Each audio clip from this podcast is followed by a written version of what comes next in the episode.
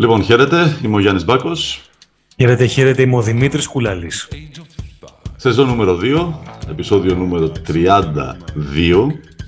Εκείνος και εγώ από τα podcast ε, του Νόστιμο Νίμαρ. Μια έτσι παρέα που ελπίζουμε από Σεπτέμβριο-Οκτώβριο να μεγαλώσει κι άλλο. Με νέες προσθήκες, Δημήτρη Κουλάλη και νέα άτομα στην παρέα. Σε καλησπερίζω. Καλώς σε βρήκα και πάλι.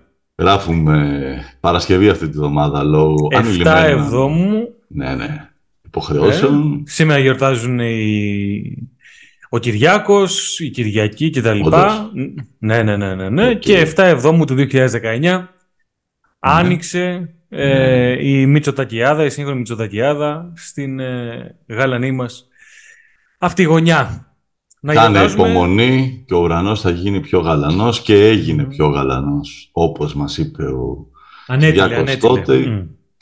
Εκείνη την πρώτη εβδομάδα θυμάμαι με την τρελή ζέστη, τις απότομες καταιγίδες, το σεισμό που έκανε στην Πάρνηθα και τις συνεχόμενες διακοπές ε, ρεύματος. Τεκτονικές έπεφτε, έπεφτε συνέχεια το δίκτυο. Καλά πήγε η πρώτη εβδομάδα, ακόμα καλύτερα πήγαν οι επόμενες. Και Οι επόμενες δύο εβδομάδες θα είναι κρίσιμες. Ναι. ναι, ναι. Ένας από τους λόγους του οποίους ε, είπαμε να ασχοληθούμε με την οικονομία είναι γιατί αποτελεί και το μεγάλο χαρτί μαζί με τη σταθερότητα αυτής της κυβέρνησης, καθώς η οικονομία πάει τζιν. Βρίσκεται σε πλήρη ανάπτυξη χώρα. Πολλές και καλές δουλειές για όλους. Το brain drain έχει σταματήσει. Έχουμε πλέον brain gain. Ε, βλέπουμε καθημερινά τις ε, επιτυχίες, την επιχειρηματικότητα να καλπάζει. Και την ανάπτυξη. Και την ίδια στιγμή τα λογάκια που καλπάζουν για να εξυπηρετούν την επιχειρηματικότητα να πέφτουν νεκρά από την εξάντληση ως πιόνια της βιομηχανίας, της βαριάς βιομηχανίας του τόπου. Εγώ ακόμα δεν μπορώ να ξεπεράσω αυτή τη φωτογραφία. Είναι πιο σκληρή για μένα από το να βλέπω ε, ίσως ακούγεται ακραίο αυτό που λέω, νεκρό ε, άνθρωπο, αλλά το να, να βασανίζουμε και τα ίδια τα ζώα που δεν, δεν μας για τίποτα για αυτό που έχουμε φτιάξει ως, ναι. ε, ως είδος, ε, είναι ακόμα χειρότερο. Πάμε, Δημήτρη. Είναι, μια, είναι να, για να το πούμε, γιατί θέλω να το σχολιάσω, είναι μια φωτογραφία που πρέπει να παίζει χωρίς φίλτρα. Ναι. Πρέπει να δείχνει την αλήθεια όπως είναι. Και επειδή πρόσφατα είχαμε και τη φωτογραφία από την ε, Πάρο, ε, συγγνώμη, από τη Ρόδο, θεωρώ ότι είναι οι δύο φωτογραφίες που χαρακτηρίζουν το ελληνικό τουριστικό προϊόν. Έτσι, η φωτογραφία ναι, χαρακτηρίζει και ταιριάζει για ένα ακόμα σχόλιο ότι ο θάνατος από εξάδουληση αυτού του ζώου μπορεί να, να εκλειφθεί ως ε, μια προειδοποίηση, ως ένα καμπανάκι ότι όσα λεφτά και να παίρνετε παιδιά και να βγάζετε tips και να υπερασπίζεστε και οι ίδιοι τη δουλειά σας και καλά κάνετε, ε, άμα δεν υπάρχει ένα κράτος το οποίο θα προστατεύει την εργασία σας, θα θέτει όρια, πλαίσια, όρους και κανόνες, ε, μπορεί το επόμενο καμπανάκι να μην είναι κάποιο ζώο, να είστε εσείς ίδιοι. Να είναι καμπάνα. Ναι. Από τις ε, δεν θα πρέπει να περιμένουμε να έχουμε τα ίδια, τις ίδιες εικόνες ε, και από κάποιο άνθρωπο, τουλάχιστον να φτάσουν σε εμάς οι εικόνες από έναν άνθρωπο που θα πέσει εξαντλημένος και θα χάσει τη ζωή του, γιατί έχω την αίσθηση ότι στις μανολάδες αυτής της χώρας ναι. θα έχουν χάσει τη ζωή τους παιδιά τα οποία δεν υπήρχε κάποιος να τα κλάψει, οπότε μπορεί και να μην το μάθαμε ποτέ. Ε, και για να βάλουμε και μία τελεία στο θέμα αυτό και να αλλάξουμε παράγραφο, γιατί δεν χρειάζεται να πάμε και σε άλλο ένα podcast, ε, σε ένα τύπο μνημόσυνου. Πάμε να περάσουμε στο θέμα το σημερινό, το οποίο διαλέξαμε. Θετική ατζέντα. Με πολύ, χαρά, με πολύ χαρά. Ναι. Με πολύ χαρά. Η οικονομία. Ναι. Η οικονομία θα είναι η ατζέντα μας και είναι. Διαβάσαμε, αποδελτιώσαμε, κρατήσαμε σημειώσεις. Σταχυολογήσαμε. Ο στάρ του Instagram εδώ, του Instagram, ο στάρ του Twitter, ο Δημήτρης Κούλαλης, ε, είναι εδώ μαζί μου, έτοιμος με το ρεπορτάζ του, να φτιάξει, να καταγράψει τη σκαλέτα της ε, σημερινής μας συζήτησης. Ναι. Λοιπόν, κοίταξε να δεις. Ε, ρίχνοντας μια πρόχειρη ματιά στα σημερινά πρωτοσέλιδα της Παρασκευής 7 Ιουλίου του Σωτήριου Νέτου 2023, ε, αντιλαμβάνεται κανένας ότι έχει ανατείλει μια καινούρια ε, περίοδος, μια καινούρια συνθήκη για τη χώρα. Ε, αλλάζουν τα πάντα στην οικονομία. Το βζίν είναι λιγότερο, έχουμε αυξήσει σε μισθούς, συντάξεις, επιδόματα. Οι καλύτερες μέρες είναι μπροστά μας για όλους. Ε, 10 μέτρα για μια σύγχρονη Ελλάδα. Αυξήσει το δημόσιο επιδόματα συνταξιούχους νέους κτλ. Και ε, σαρωτικές αλλαγές, αυτό το τελευταίο το πρωτοσέλιδο των ε, νέων. Ε, είχαμε την επαναφορά φυσικά στον δημόσιο διάλογο μετά από πάρα, πάρα πολλά χρόνια του αστικού εξυγχρονισμού. Μας είχε προειδοποιήσει φυσικά γι' αυτό σε εκείνο το εκπληκτικό ντοκιμαντέρ ε, ο άλλοτε ε, συνοδοιπόρος του κυρίου Μαρατζίδη, ο κύριος Καλίβας, στη, σε εκείνα τα εξαιρετικά ντοκιμαντέρ του, του Sky. Ε, και νομίζω ότι η οικονομία είναι έτοιμη να, να φύγει. Βέβαια υπάρχουν μερικοί κακοπροαίρετοι. Υπάρχουν, ναι, υπάρχουν και αυτοί στη χώρα που δεν βλέπουν τις ε, σαρωτικές αλλαγές και που επιμένουν στην λογική του μνημόσυνου για την οποία μίλησες προηγουμένως να γκρινιάζουν και να λένε ότι οι πλούσιοι γίνονται πλουσιότεροι και οι φτωχοί φτωχότεροι. Ε, έχει σημασία εδώ να αρχίσουμε από τις εκτιμήσεις του Διεθνούς Νομισματικού Ταμείου μιας και ο λατρεμένος και ορτάζοντας ε, πρωθυπουργός, ο κύριος Μητσοτάκης, ο Κυριάκος Μητσοτάκης, αποφάσισε να αποπληρώσει το πρώτο, την πρώτη δανειακή σύμβαση μέχρι κεραίας του Διεθνούς Νομισματικού Ταμείου. Έχει λοιπόν σημασία να δούμε τις εκτιμήσεις εκτός όλων των άλλων του ΔΕΛΤΑ ΝΙΤΑΦ και της ΕΚΟΥΤΟΥ, της Ευρωπαϊκής Κεντρικής Τράπεζας, για τον ε, πληθωρισμό. Άκουσαν, άκουσαν, ρε φίλε, τι πήγαν και είπαν οι άνθρωποι, έτσι. Για πες.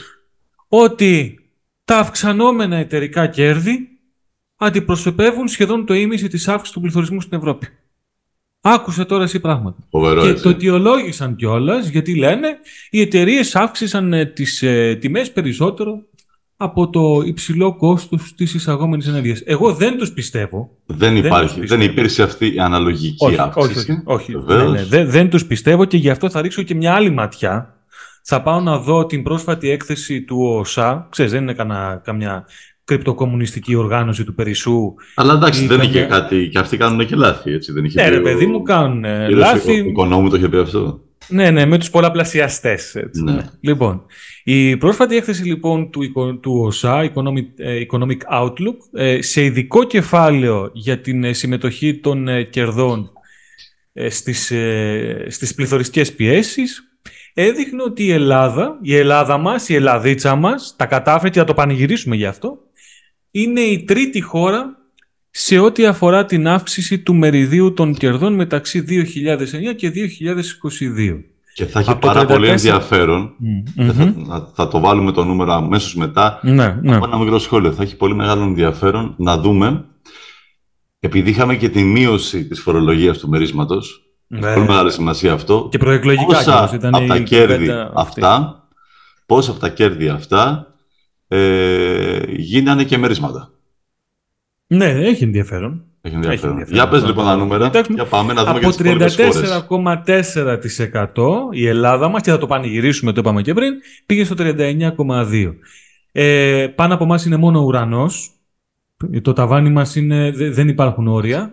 Ε, εντάξει, έχουμε ακόμα βέβαια είναι δύο χώρες περιθώριο. Ναι, ναι, είναι αυτές οι ρημάδες. Είναι τώρα κάτι χώρες σαν την Ιρλανδία, και την Νορβηγία. Που από το 60,4 πήγε στο 65,6 και η Νορβηγία το 38,7 στο 55,5. Έχουμε δρόμο, αλλά τώρα είμαστε στην πρώτη τριάδα. Δεν είναι επεξεγέλαση.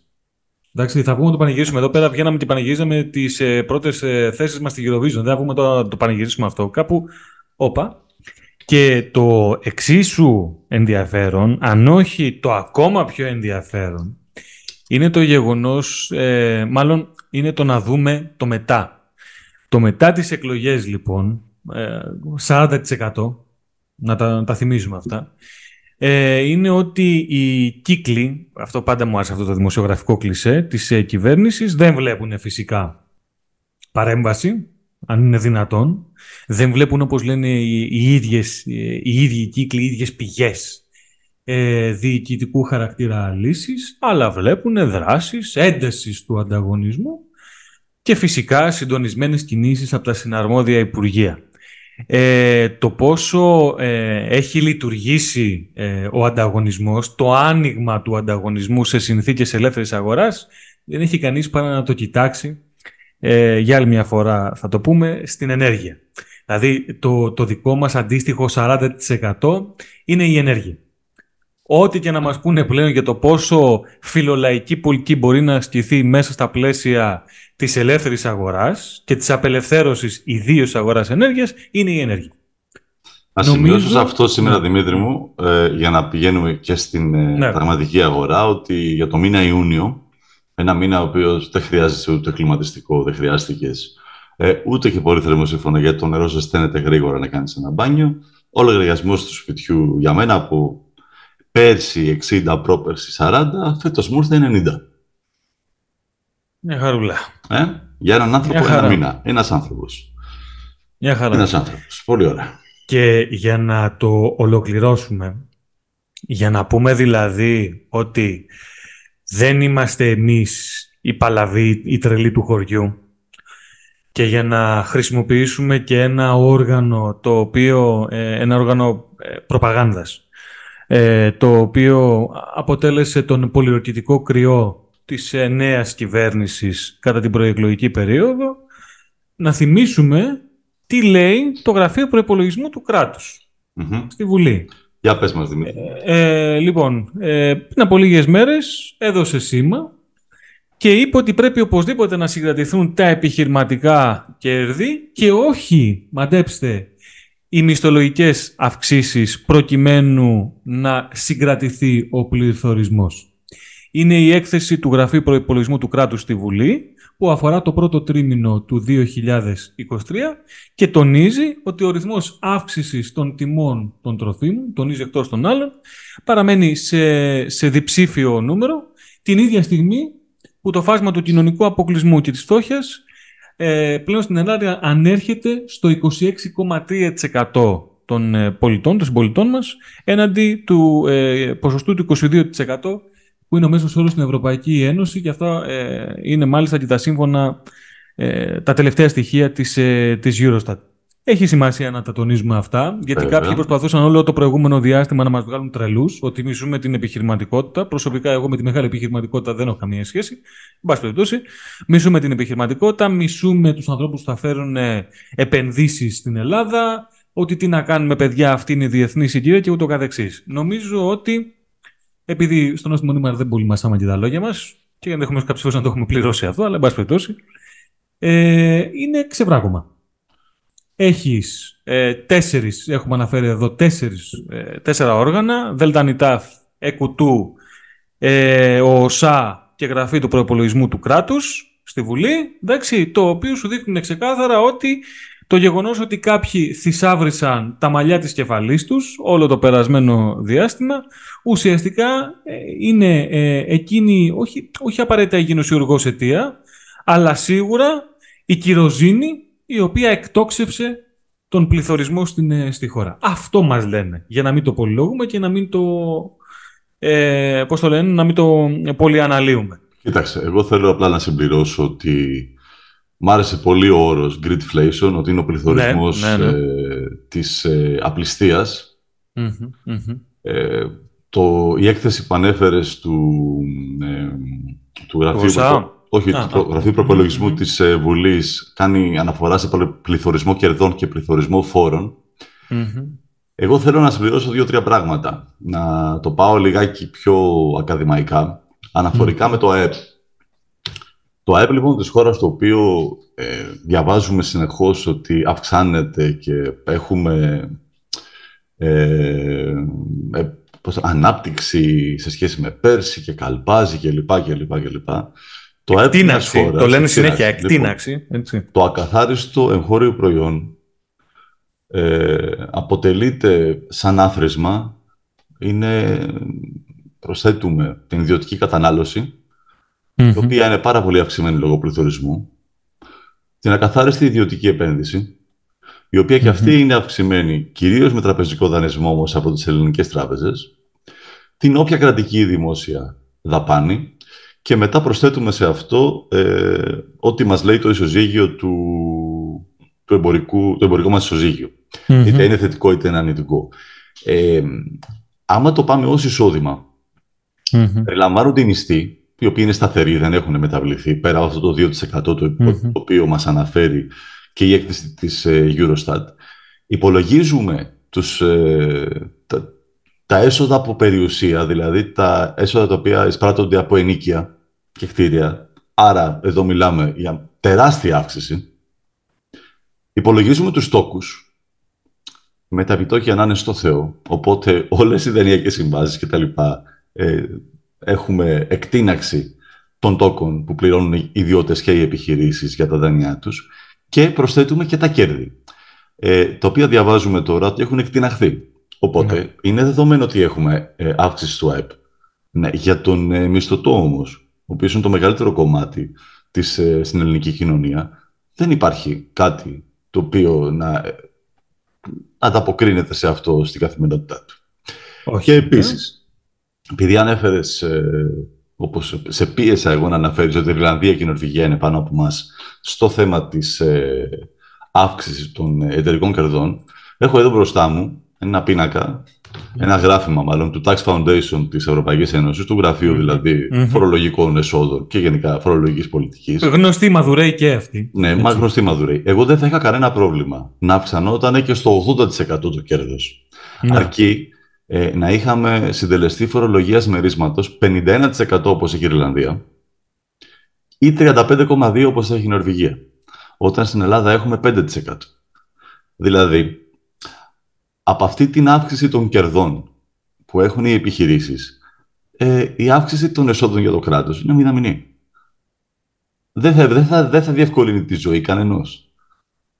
Ναι, κοίταξε να δεις. Θα ήθελα να το βάλουμε γιατί... αυτό ναι, μέσα. Ναι, γιατί ναι, όχι, όχι, η Ιρλανδία μπορεί να έχει τόσο ναι. μεγάλη αύξηση, αλλά και το κράτος, οπότε οι πολίτες, τα έσοδα του κράτους και αυτά που θα μπορεί να αποδώσει στους πολίτες του, η Νορβηγία που όντως ε,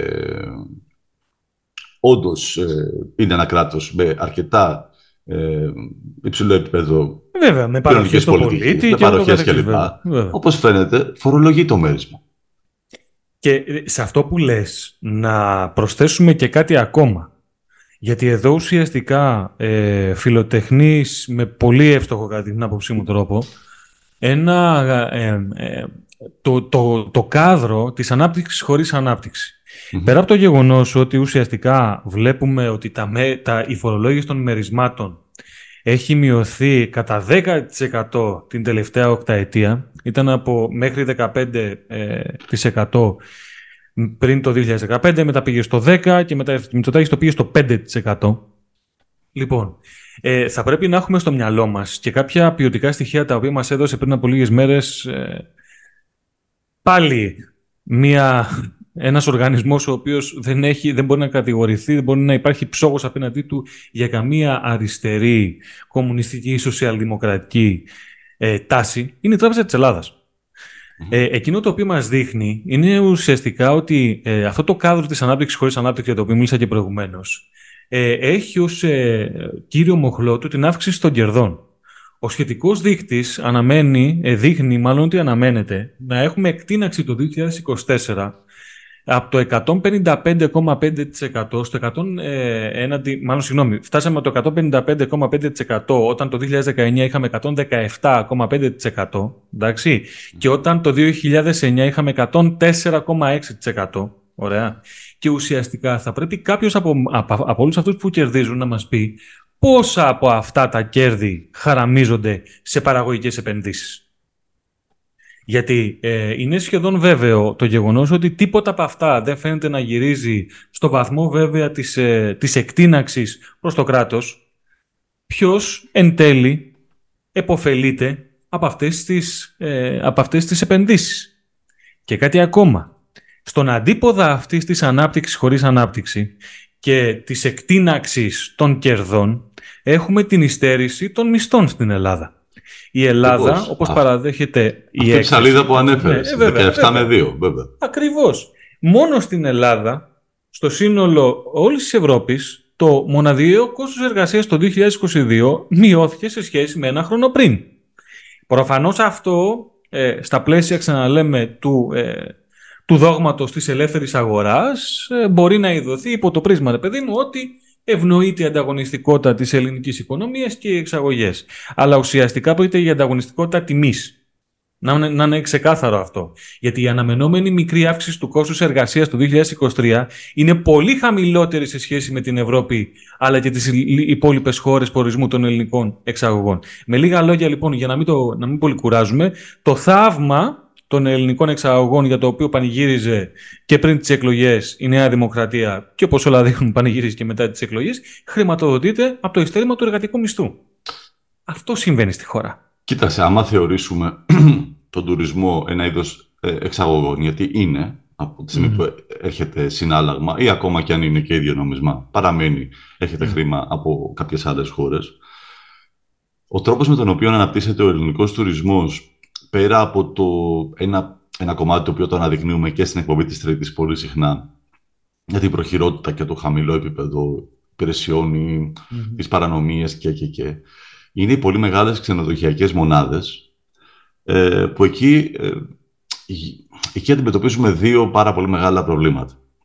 Το ένα πρόβλημα είναι ε, ότι μέσα στην, στην πρεμούρα τους να μειώσουν το εργατικό κόστος κι άλλο, έχουμε δει την κυβέρνηση και είμαι σίγουρος ότι ένας από τους λόγους είναι και τα μεγάλες ξενοδοχειακές να προβαίνει ακόμα και σε εισαγωγή εργαζομένων από το εξωτερικό, με απευθείας διακρατικές ε, συμφωνίες με την Αίγυπτο και τον Μπαγκλαντές, έτσι ώστε να μπορέσουν να έρθουν άνθρωποι και να δουλέψουν σε θέσεις που δεν θα έχουν βέβαια επαφή με τον κόσμο.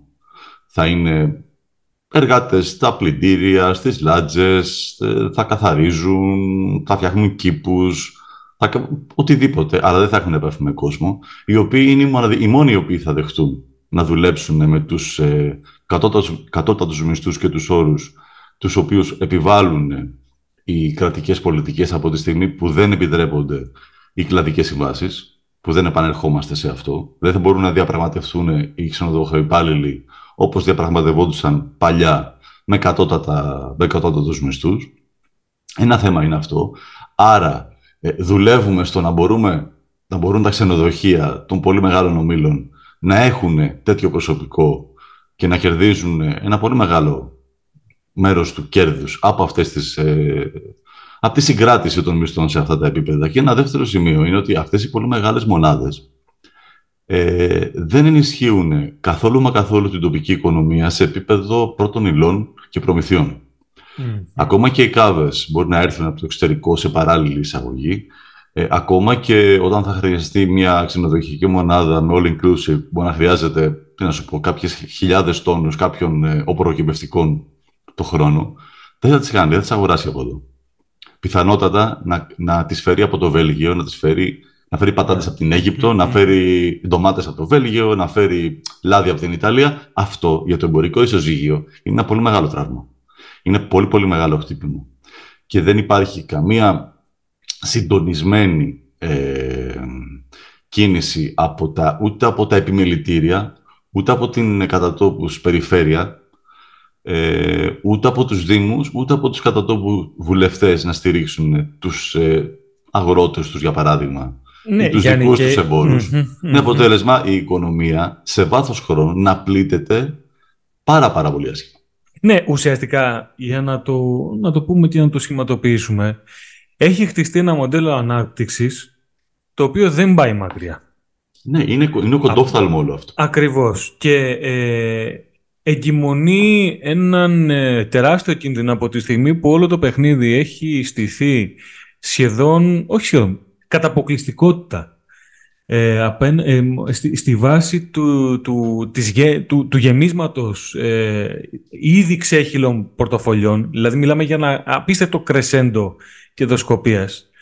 Ε, ε, το έχουμε ξαναπεί και πριν από τις ε, εκλογές του, της 25ης Ιουνίου, ότι πολύ φοβόμαστε πως ε, θα βρεθούμε προεκπλήξεων. Θα εμφανιστούν δηλαδή όλα εκείνα τα προβλήματα που τώρα καλύπτονται ακριβώς από αυτό το κρεσέντο κερδοσκοπίες για το οποίο μιλήσαμε και περιγράψαμε μέχρι τώρα.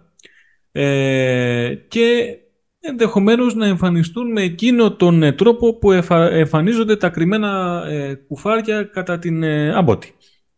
Ναι. Εγώ αυτό βλέπω. Μακάρι να μην επαληθευτούμε. Δεν είμαστε από εκείνους οι οποίοι χερέκακα περιμένουμε να έρθουν τα δύσκολα για το λαό προκειμένου να γίνει κατανοητό ε, από όλους ε, ο, το, τρόπο, να γίνει κατανοητός από όλους ο τρόπος με τον οποίο έχει επιλέξει να πολιτευτεί η Νέα Δημοκρατία σε ό,τι αφορά την πραγματική οικονομία, αλλά το μόνο βέβαιο είναι ότι χτίζεται, ξαναλέμε, ένα μοντέλο που ουσιαστικά η μόνη του λειτουργία είναι να γεμίσει τις τσέπες πολύ συγκεκριμένων ανθρώπων. Ακριβώς. Αυτό είναι το ζήτημα. Λοιπόν, πάμε λίγο και στο άλλο. Εγώ λέω, πάμε λίγο και στο άλλο, ναι. Λοιπόν, εγώ λέω να βάλουμε μια ανατολία, να βάλουμε ένα τραγούδι. Ναι. Πάμε, ναι, δικό σου. Και να επιστρέψουμε με κόκκινα δάνεια, στεγαστικό και εκτείναξη χρεών σε ΑΔΕ, ΕΦΚΑ και άλλα πράγματα τα οποία έχουμε να πούμε. Θα επιστρέφουμε σε λιγάκι.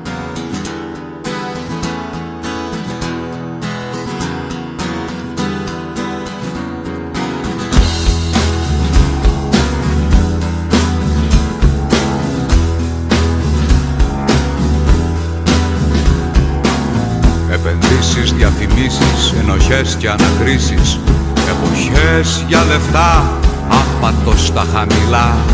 Με θεούς φοβερούς, με θρησκείες τρομοκράτες Με ληστές στην αυλή, αδιάφοροι χαζοί. Κάνω πως δεν ξέρω, πέφτω μες στα κύματα.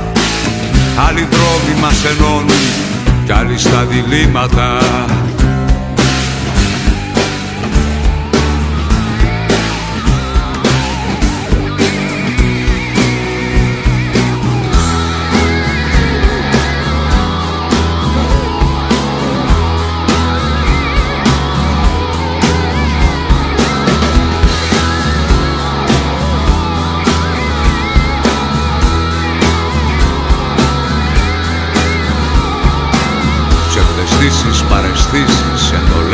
εντολές και αντιρρήσεις Αλλαγές στα ψηλά, ίδια συνταγή παιδιά. Εγωμένα φτερά, με οράματα στημένα. Αφανείς οδηγούς, αδιφάγους οπαδούς. Κάνω πως δεν ξέρω, πέφτω μες στα κύματα. Άλλοι δρόμοι μας ενώνουν κι άλλοι στα διλήμματα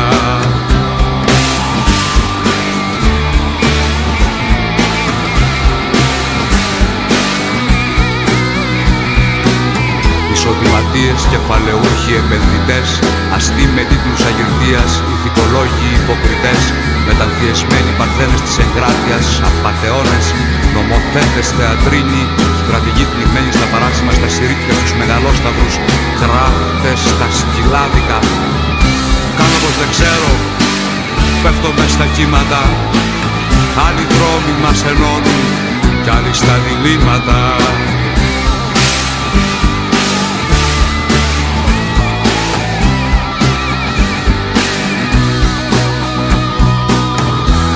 Τηλεοπτικά κόλπα με αστέρες παρουσιαστές στο θίασο της αγροαματικότητας. Εκλογική φάρσα με ψηφοφόρους ξύλινους. Οι υποψήφοι αστείοι ντυμένοι παλιάτσι στο χώρο των πολιτικών ελευθεριών. Με δάκρυα στα μάτια για τα βάσανα του κόσμου Με πάθος για την καθορότητα του έθνους. Και τη δόξα της πατρίδος. Κάνω πως δεν ξέρω. Πέφτω μες στα κύματα. Άλλοι δρόμοι μας ενώνουν. Κι άλλοι στα διλήμματα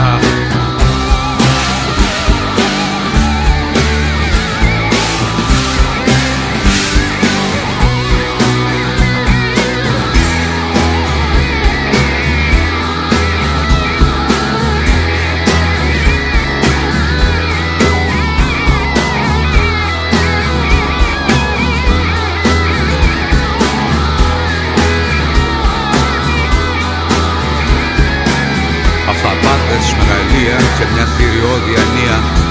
Μπερδεμένα μυαλά και λογαριασμοί φωτιά. Με τα χρέη ψηλά, η ψυχή στα κόκκινα.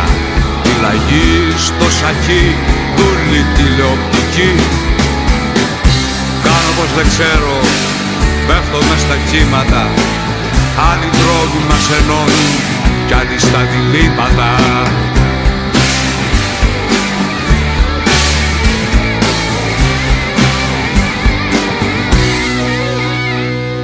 Λοιπόν, επενδύσεις, διαφημίσεις, ενοχές και ανακρίσεις, εποχές για λεφτά, άπατος στα χαμηλά, με θεούς φευγερούς, με θρησκείες τρομοκράτες, με ληστές στην αυλή, αδιάφοροι χαζοί.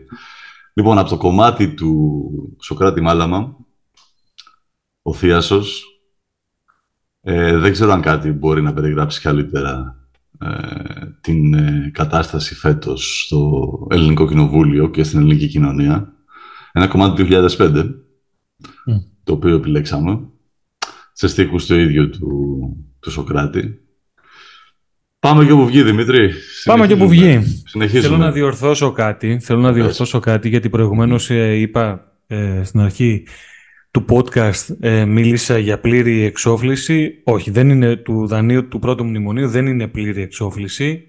Ε, είναι ε, αποπληρωμή δόσεων δύο ετών. Των δανείων GLF είναι τα διακρατικά δάνεια του πρώτου μνημονίου. Ε, και προ, προτρέπω τους ακροατές ε, να διαβάσουν μια εξαιρετική ανάλυση, ανάρτηση, παύλα ανάλυση, του Γιώργου Προκοπάκη στο Facebook που ε, εξηγεί για ποιο λόγο ε, αυτή ακριβώς η, κίνηση δεν, έχει, δεν θα αποφέρει κανένα οικονομικό όφελος στη χώρα. Για να καταλαβαίνουμε λίγο και τι παίζει ε, πίσω από τις ε, γραπτές, μάλλον πίσω από τις γραμμές της, των οικονομικών αποφάσεων και των αποφάσεων πολιτικής. Λοιπόν, για, πάμε, πού θες να πάμε τώρα, πάμε γκαρσονιέρα; Πάμε γκαρσονιέρες. Πάμε, πάμε. Λοιπόν, θέλω να το κάνω λίγο βιωματικό. Ε, γιατί όπως ε, ξέρουν όσοι μας ακούνε χρόνια, η δεύτερη επαγγελματική μου ενασχόληση ε, είναι εκείνη του εκπαιδευτικού. Ε, διδάσκω ε, εδώ και αρκετά χρόνια σε παιδιά στην ε, δευτεροβάθμια εκπαίδευση, σε Λύκεια και μετά από πολύ καιρό, θα σου πω, ότι είδα παιδιά που φέτος έδωσαν πανελλήνιες, έχουν βγει τα αποτελέσματα πριν από λίγες μέρες και τώρα ετοιμάζονται τα μηχανογραφικά, ε, να έχουν την ίδια αγωνία στα, στα μάτια που είχα και εγώ ως εφηβάκι τότε το 2011, βαρύ πρώτο μνημόνιο, ε, για το πού θα σπουδάσουν. Όχι μου ε, κύριο γνώμονα το πόσα μόρια έπιασαν, αλλά το αν θα μπορέσουν εκεί που περνούν, στη σχολή της επιλογής τους, εκτός όμως του κύριου τόπου κατοικίας τους, να πάνε.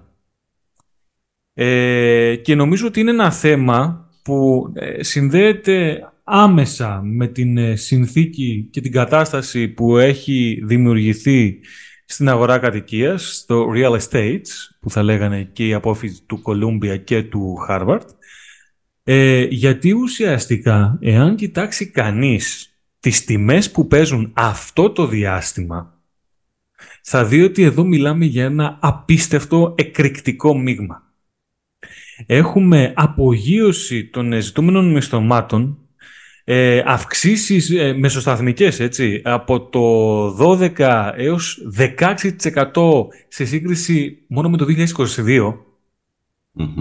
Ε, και έχουμε περιοχές, τις οποίες επειδή έχω τον ε, πίνακα μπροστά μου, ε, είναι μια, ένας ε, εξαιρετικός πίνακας, ε, τον οποίο τον αλλιεύσαμε από ένα πρόσφατο ρεπορτάζ εφημερών συντακτών, γιατί εμείς τα δίνουμε τα credits, για να είμαστε εντάξει με αυτό, όχι σε μερικούς άλλους που το ακούσανε στον Όστιμο Νίμαρ, το διαβάσανε σε εμάς και το παρουσιάζουν ως δικός τους. Τέλος πάντων. Λοιπόν, ε, να αναφέρουμε ενδεικτικά μόνο μερικές περιοχές της Αθήνας, το Γουδί, ε, για, στο Γουδί για ένα ε, διάρρη 40 έως 50 τετραγωνικά μέτρα. Ε, ο ενδιαφερόμενος έγινε, έδινε από 220 μέχρι 260 ευρώ το 2016. Σήμερα δίνει για 500, ε, μάλλον για πλήρως ανακαινισμένο είναι ότμητο 500 ευρώ και 700 για επιπλωμένο διαμέρισμα με οικοσυσκευή πλήρως ανακαινισμένο. Θες να πάμε, ας πούμε, σε μια άλλη περιοχή, να πάμε στη, στα Εξάρχεια. 200 έως 250 το 2016, 420 έως 520 πλήρως ανακαινισμένο το 2021, κρατήσου, 500 έως 700 πλήρως ανακαινισμένο και επιπλωμένο το 2023. Αυτά είναι μόνο, ξαναλέμε, 400, το ξαναλέω, εξάρχεια 400-560 2021, 2023 520 με 650.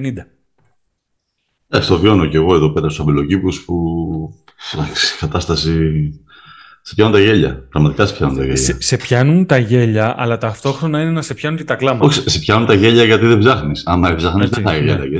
Λοιπόν, δεν θα Ε, και αυτό το οποίο, ε, αυτό το οποίο ανέφερε και στο ρεπορτάζ της Ευσύνου ο Θεμιστοκλής Μπάκας, ο οποίος είναι, είναι πρόεδρος του πανελλαδικού δικτύου e-real estates, οι φοιτητές και οι οικογένειές τους δεν επιλέγουν ε, σχολές ανάλογα με το τι είναι καλύτερο για το μέλλον τους και αυτό που θέλουν να σπουδάσουν τα παιδιά, αλλά με βάση την πρώτη κατοικία. Το επιβεβαιώνω λοιπόν και εγώ από την προσωπική μου ε, εμπειρία ότι είναι τεράστιο κρίμα να βλέπεις ε, παιδάκια τώρα 17-18 ετών που έχουν δώσει τον προσωπικό τους άγωνα και οι οικογένειές τους, αλλά κυρίως τα παιδιά. Μένα δεν με ενδιαφέρει, δεν θα χωρίσω τους ε, μαθητές σε καλούς και κακούς. Ο καθένας έδωσε τον αγώνα του.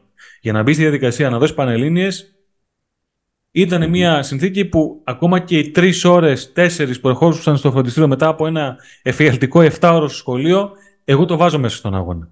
Λοιπόν, και βλέπεις λοιπόν ότι αυτά τα παιδιά, όσα δεν κόπηκαν από την ΕΒΕ της Κεραμαίο, από την ενιαία βάση εισαγωγής, ε, καλούνται να επιλέξουν την σχολή, της, της, τη σχολή τους, όχι με βάση την επιλογή τους, αλλά με βάση το πόσο μπορεί να αντέξει η τσέπη της οικογένειάς τους. Ξαναλέω ότι η Ελλάδα της προόδου, η Ελλάδα της Νέας Δημοκρατίας, του σταθερά, τολμηρά μπροστά, ξαναγυρίζει με τον ε, πιο γρήγορο ε, και ραγδαίο τρόπο στην Ελλάδα των μνημονίων. Δηλαδή, δες το λίγο, την ώρα που εξοφλούμε δόσεις του πρώτου μνημονίου, την ώρα που υποτίθεται ότι χτίζουμε το μέλλον, ξαναγυρνούμε στη συνθήκη που διαμορφώνει το πρώτο μνημόνιο. Μιζεριάζουμε; Όχι. Απλά λέμε τι συμβαίνει στον κόσμο. Έτσι πάνε. Ναι, κοιτάξτε, άρα τα, τα, παιδιά που μένουν στην Αθήνα ή θα σπουδάσουν στην Αθήνα ή δεν θα σπουδάσουν πουθενά. Και άμα δεν έχουν περάσει πουθενά τα χρήματα αυτά θα τα δώσουν σε κάποιο ΙΕΚ, φαντάζομαι, κάποιο Ακριβώς, κολέγιο. Ακριβώς, σε κάποιο κολέγιο, το οποίο κολέγιο βέβαια τους έχει εξασφαλίσει πτυχίο έτσι, ίσης αξίας. Σε κάποιες, το... σε κάποιες ειδικότητες, ναι. για να είμαστε Ακριβώς, ναι. Σε κάποιες ειδικότητες. Αναγνωρισμένο. Έχει εξασφαλίσει λοιπόν τέτοιο πτυχίο. Και πρόσεξε, αν σπουδάσει στην Αθήνα, στη Θεσσαλονίκη, στην Πάτρα, δηλαδή στον τόπο καταγωγής του, έτσι, δεν είναι απόλυτα σίγουρο ότι θα σπουδάσει αυτό που θέλει.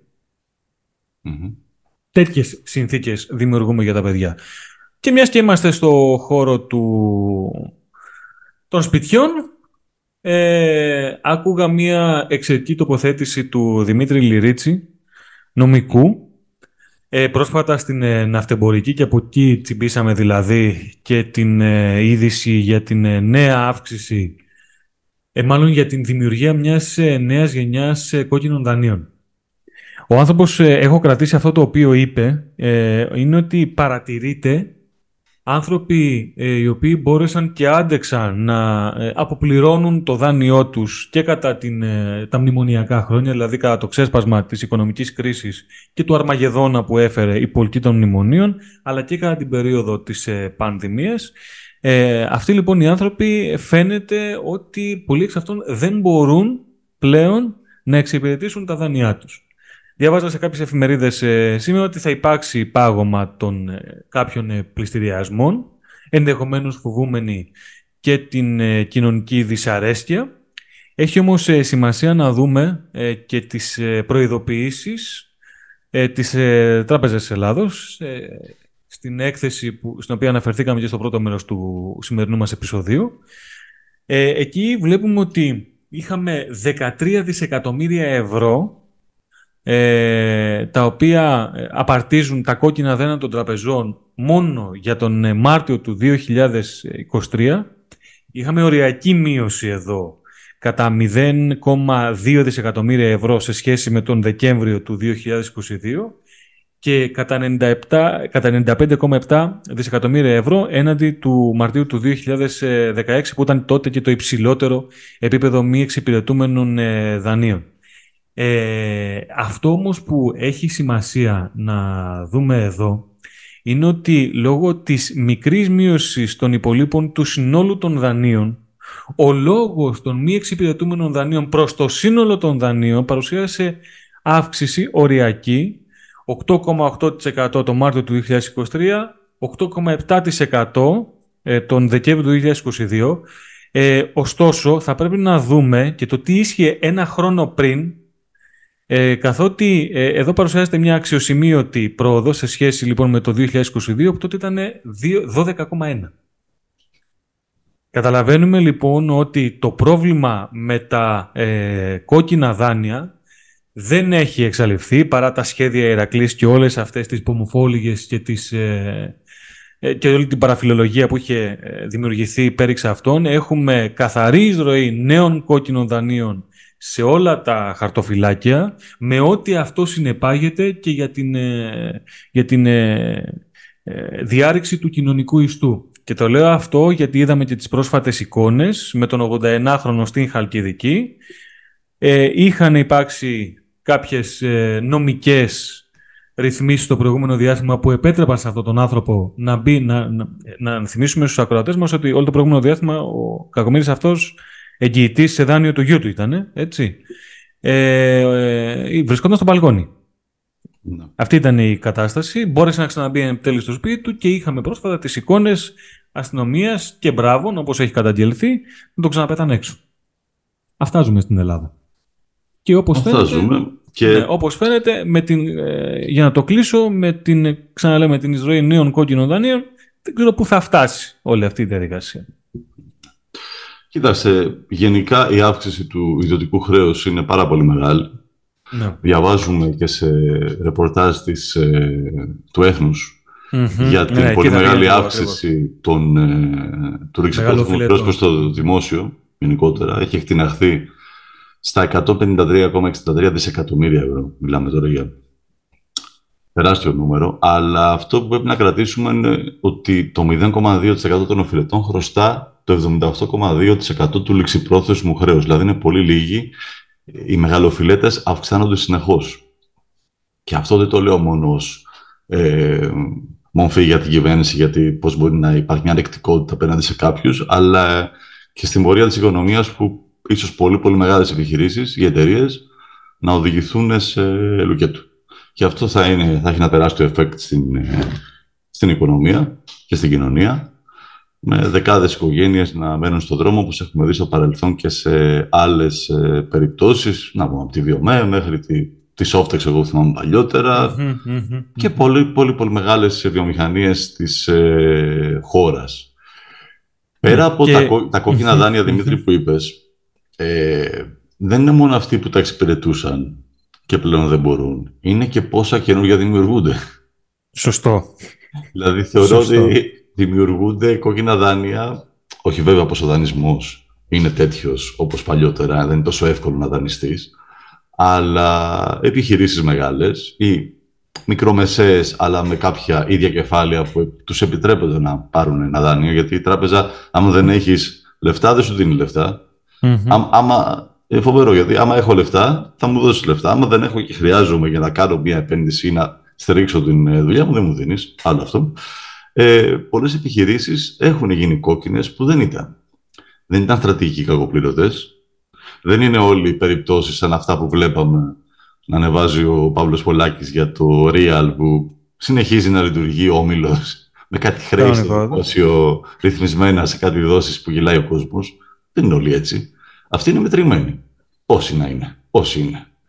Μετρημένη όμως. Και είναι πολύ γνωστή, αν θες τη γνώμη. Ακριβώς. Ναι, ναι. Θα οδηγηθούμε λοιπόν. Και μπορεί και να μην οδηγηθούμε. Και μακάρι να σου πω για την αλήθεια. Αυτή είναι νομίζω η διαφορά μας ιδεολογικά με το κομμάτι της ε, δεξιάς. Όχι, εμείς δεν ευχόμαστε τα χειρότερα στον μακάρι, κόσμο. Μακάρι να μην συμβούν όλα αυτά. Να είμαστε εμείς ε, απλά κακοπροαίρετοι, να κάνουμε λαθασμένες εκτιμήσεις, με οποιοδήποτε τρόπο να καταφέρουν αυτά να αναχαιριστούν, γιατί έρχεται ένας, ε, έχετε μια ύφεση οικονομική, κατά τη γνώμη μου, πάρα πολύ μεγάλη, η οποία θα οδηγήσει κάποια στιγμή σε αναγκαία νέα μέτρα ε, επιτήρησης ουσιαστικά των δημοσιονομικών, γιατί εδώ υπάρχει ένα παρτάρισμα σε μια γιόλο λογική ε, καταπληκτικό από το 2019 και μετά. βρήκαμε λεφτά, ελάτε να φάνε όλοι. Ελάτε, παιδιά. Ναι, ίσως, ε, το είπαμε και πριν. Μανδύας και δροσκοπία, έτσι. Ανάπτυξη για την ανάπτυξη. Κάποια στιγμή αυτό το πράγμα θα, θα τελειώσει. Δεν θα μπορεί. Τα λεφτά ναι.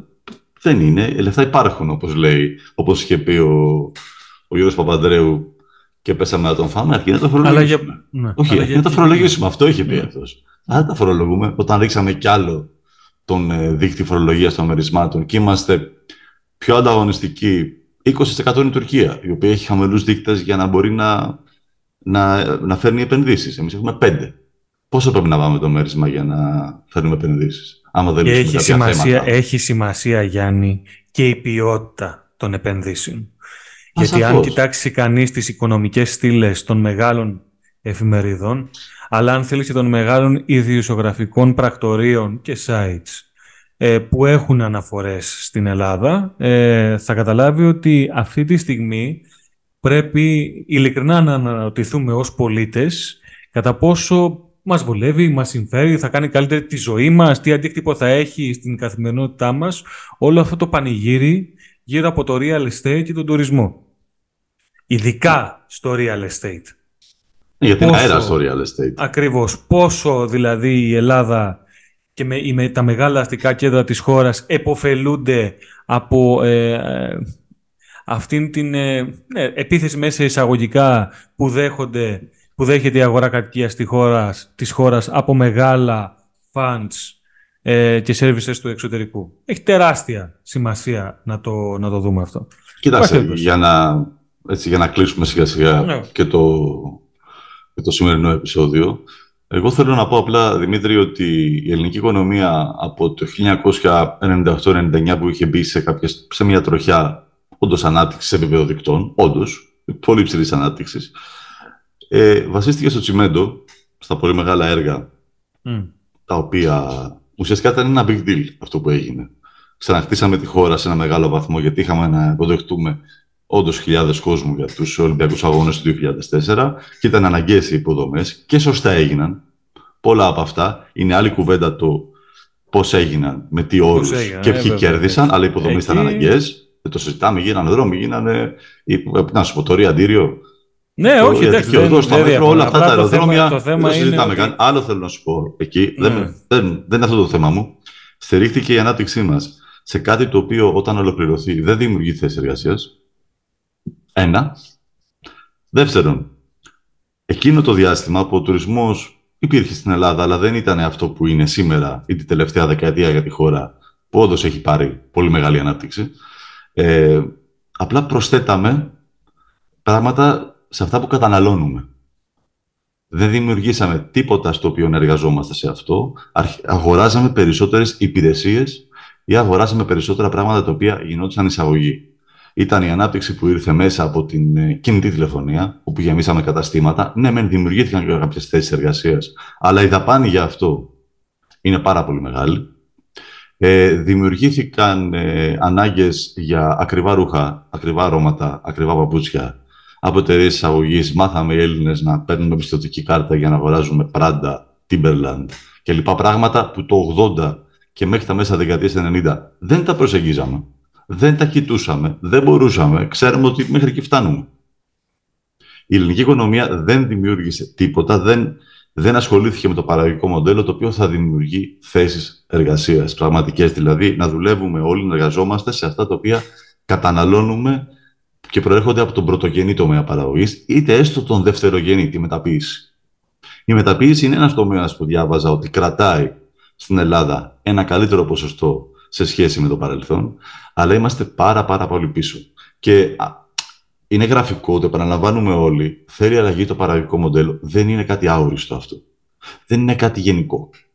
Δεν μπορεί εμείς να εισάγουμε τα πάντα και να παράγουμε σαν χώρα ουσιαστικά μόνο τουριστικό προϊόν και να νοικιάζουμε σπίτια. Αυτό κάνουμε. Ακόμα και το λάδι μας, δεν, η μεταποίηση δεν γίνεται είναι, είναι φοβερό πως δεν μπορούν τοπικά οι περιφέρειες, οι νομαρχίες που λέγαμε παλιά, να συντονίσουν κάποια επιμελητήρια και να, να γίνεται μεταποίηση προϊόντων εδώ. Είναι, είναι τραγικό. Ακόμα και η Βόρεια Ελλάδα, όπου ο Ιβάν Σαββίδης είναι ο σωτήρας, είναι ο σωτήρας γιατί, τι σας περίσεψε, το παίρνω όλο, πάει στη Ρωσία, γίνεται κομπόστα. Είμαστε σε αυτό το ναι. επίπεδο μηδέν. Ναι, ναι, όχι, όχι. Το... Είμαστε μηδέν. Αντιλαμβάνομαι απόλυτα και το πόσο καλά πάει αυτό το μοντέλο το είδαμε και κατά τη διάρκεια της πανδημίας. Έτσι, όταν ε, δηλαδή η οικονομία ήταν σε lockdown και δεν μπορούσε να λειτουργήσει ο Χριστός και η Παναγία, η βαριά βιομηχανία, ο τουρισμός, κάτι το οποίο εξαρτάται... Είδαμε δηλαδή... τι, είναι, τι ήταν η οικονομία μας. Ναι, ναι, ναι, ναι ακριβώς. Και εστίαση, εστίαση και τουρισμός. Αέρας κοπανίστος. Είπες κάτι, είπες COVID και πριν που μιλούσες ναι. στο ξεκίνημα και το έχω σημειωμένο, mm. ξέχασα να το πω, αποδεικνύεται η ελεύθερη αγορά και ο καπιταλισμός πώς το οτιδήποτε το κάνουν ευκαιρία, Δημήτρη.